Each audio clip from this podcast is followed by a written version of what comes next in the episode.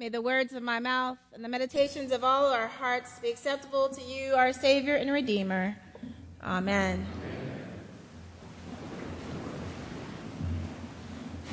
So, a little while back, I did some crowdsourcing. Uh, I turned to Facebook to make sure, uh, it, to see if I needed to provide you all some details before I told you this story. And, and based on Facebook, uh, it appears that Episcopalians aren't familiar with this. So I'm going to give you a little background, okay? So I grew up in a small town in a, a black Baptist church in South Carolina.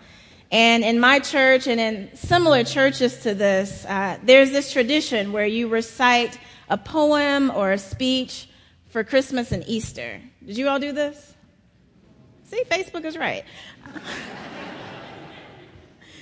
so the way that this worked is that all of the children were given an assignment. They were assigned a speech that they had to say. In the spring, it was for Easter, and for the winter, it was, of course, a Christmas speech. And when I say the children, I mean all children. If you could walk and talk, you had to do a speech.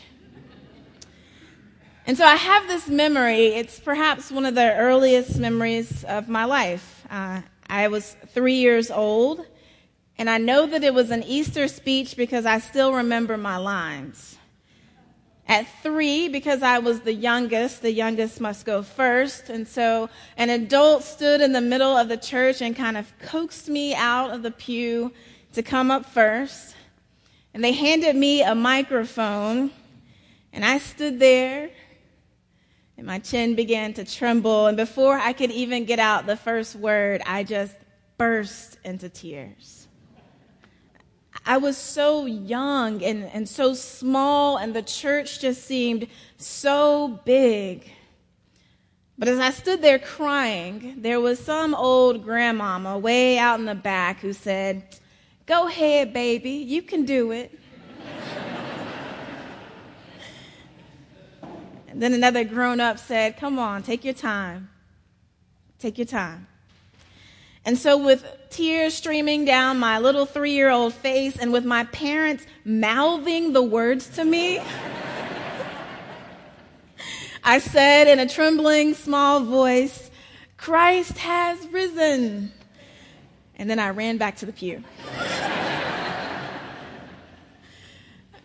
Over the years, Christmas speeches at my church, they, they got longer as I grew taller and over time, the shakiness in my voice disappeared, the fidgeting stopped, and by the time I graduated from high school, my speeches were well polished and confidently delivered. But I never stopped feeling small. Every time, every year, I felt so young and so small, and the church seemed so big. Fast forward 30 years later, and I'm in Salt Lake City at General Convention. Now, for those of you who don't know about General Convention, this is a triennial gathering where all the Episcopal Church nerds and friends get together. So I had been invited to preach by the presiding bishop, and I came in the day early to do a sound check. Now, the way this works at General Convention is they take an auditorium and they fill it with 5,000 chairs and they put in a big pulpit and a huge altar. And so when I went in for my sound check, I stood in the pulpit, I held on to it, and I saw 5,000 chairs before I could make a sound. My face grew hot, and like that three year old little girl, I started crying. Because once again, I felt so, so small. And the church seemed so incredibly big. Now, friends, I know I'm not the only one who has felt small during the course of life. Maybe you felt that way when you were sitting alone in a cafeteria at school or at work, or when you had to make your first presentation to a new board. Many of us have felt small and weak while standing at the bedside of a person who was dying, unable to stop them from slipping away. My friends, I'm clear that these feelings of being small and weak are feelings that are for more than just three year olds. They come at us before surgeries and right before our first dates.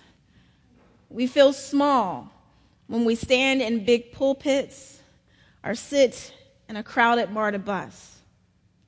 We feel small because when you take a Google Earth map and type in your address, you realize that we are small.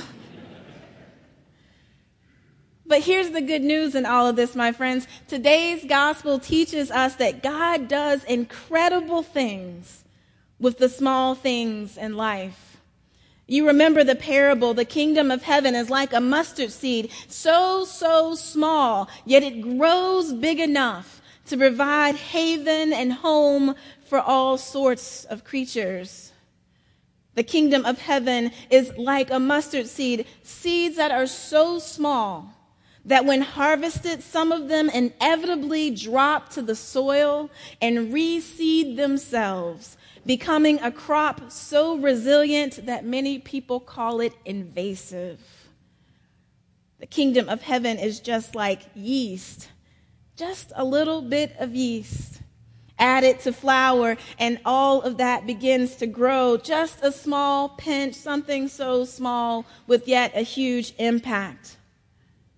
So the good news is that God uses small things.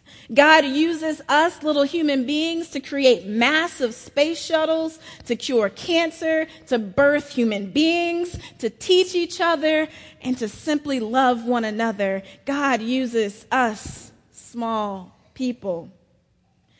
And in the letter to Romans, Paul teaches us something so important about those moments when our smallness and our weaknesses render us silent. You see, the Apostle Paul tells us that when we are feeling small, when we are weak, when our throats are too full with tears to make words, the Holy Spirit steps in and offers the words that we cannot utter. The Spirit, through deep sighs, intercedes on our behalf, praying for the things that we dare not ask and cannot ask. My friends, uh, next week is a big week for us, right? Next Sunday, our new rector will come. His name is Simon, and we're going to practice his last name in a, in a minute. Tim's going to handle that.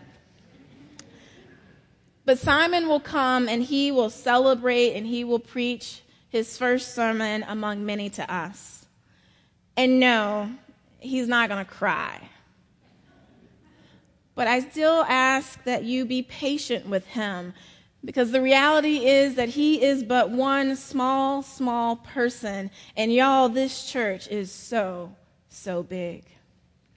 So be patient with him. May we pray for one another. As we transition, may we pray for one another and find great hope in the knowledge that God does amazing things with even the tininess, tiniest of creatures. May we pray for one another, recognizing that without God's strength, we cannot do anything. Amen.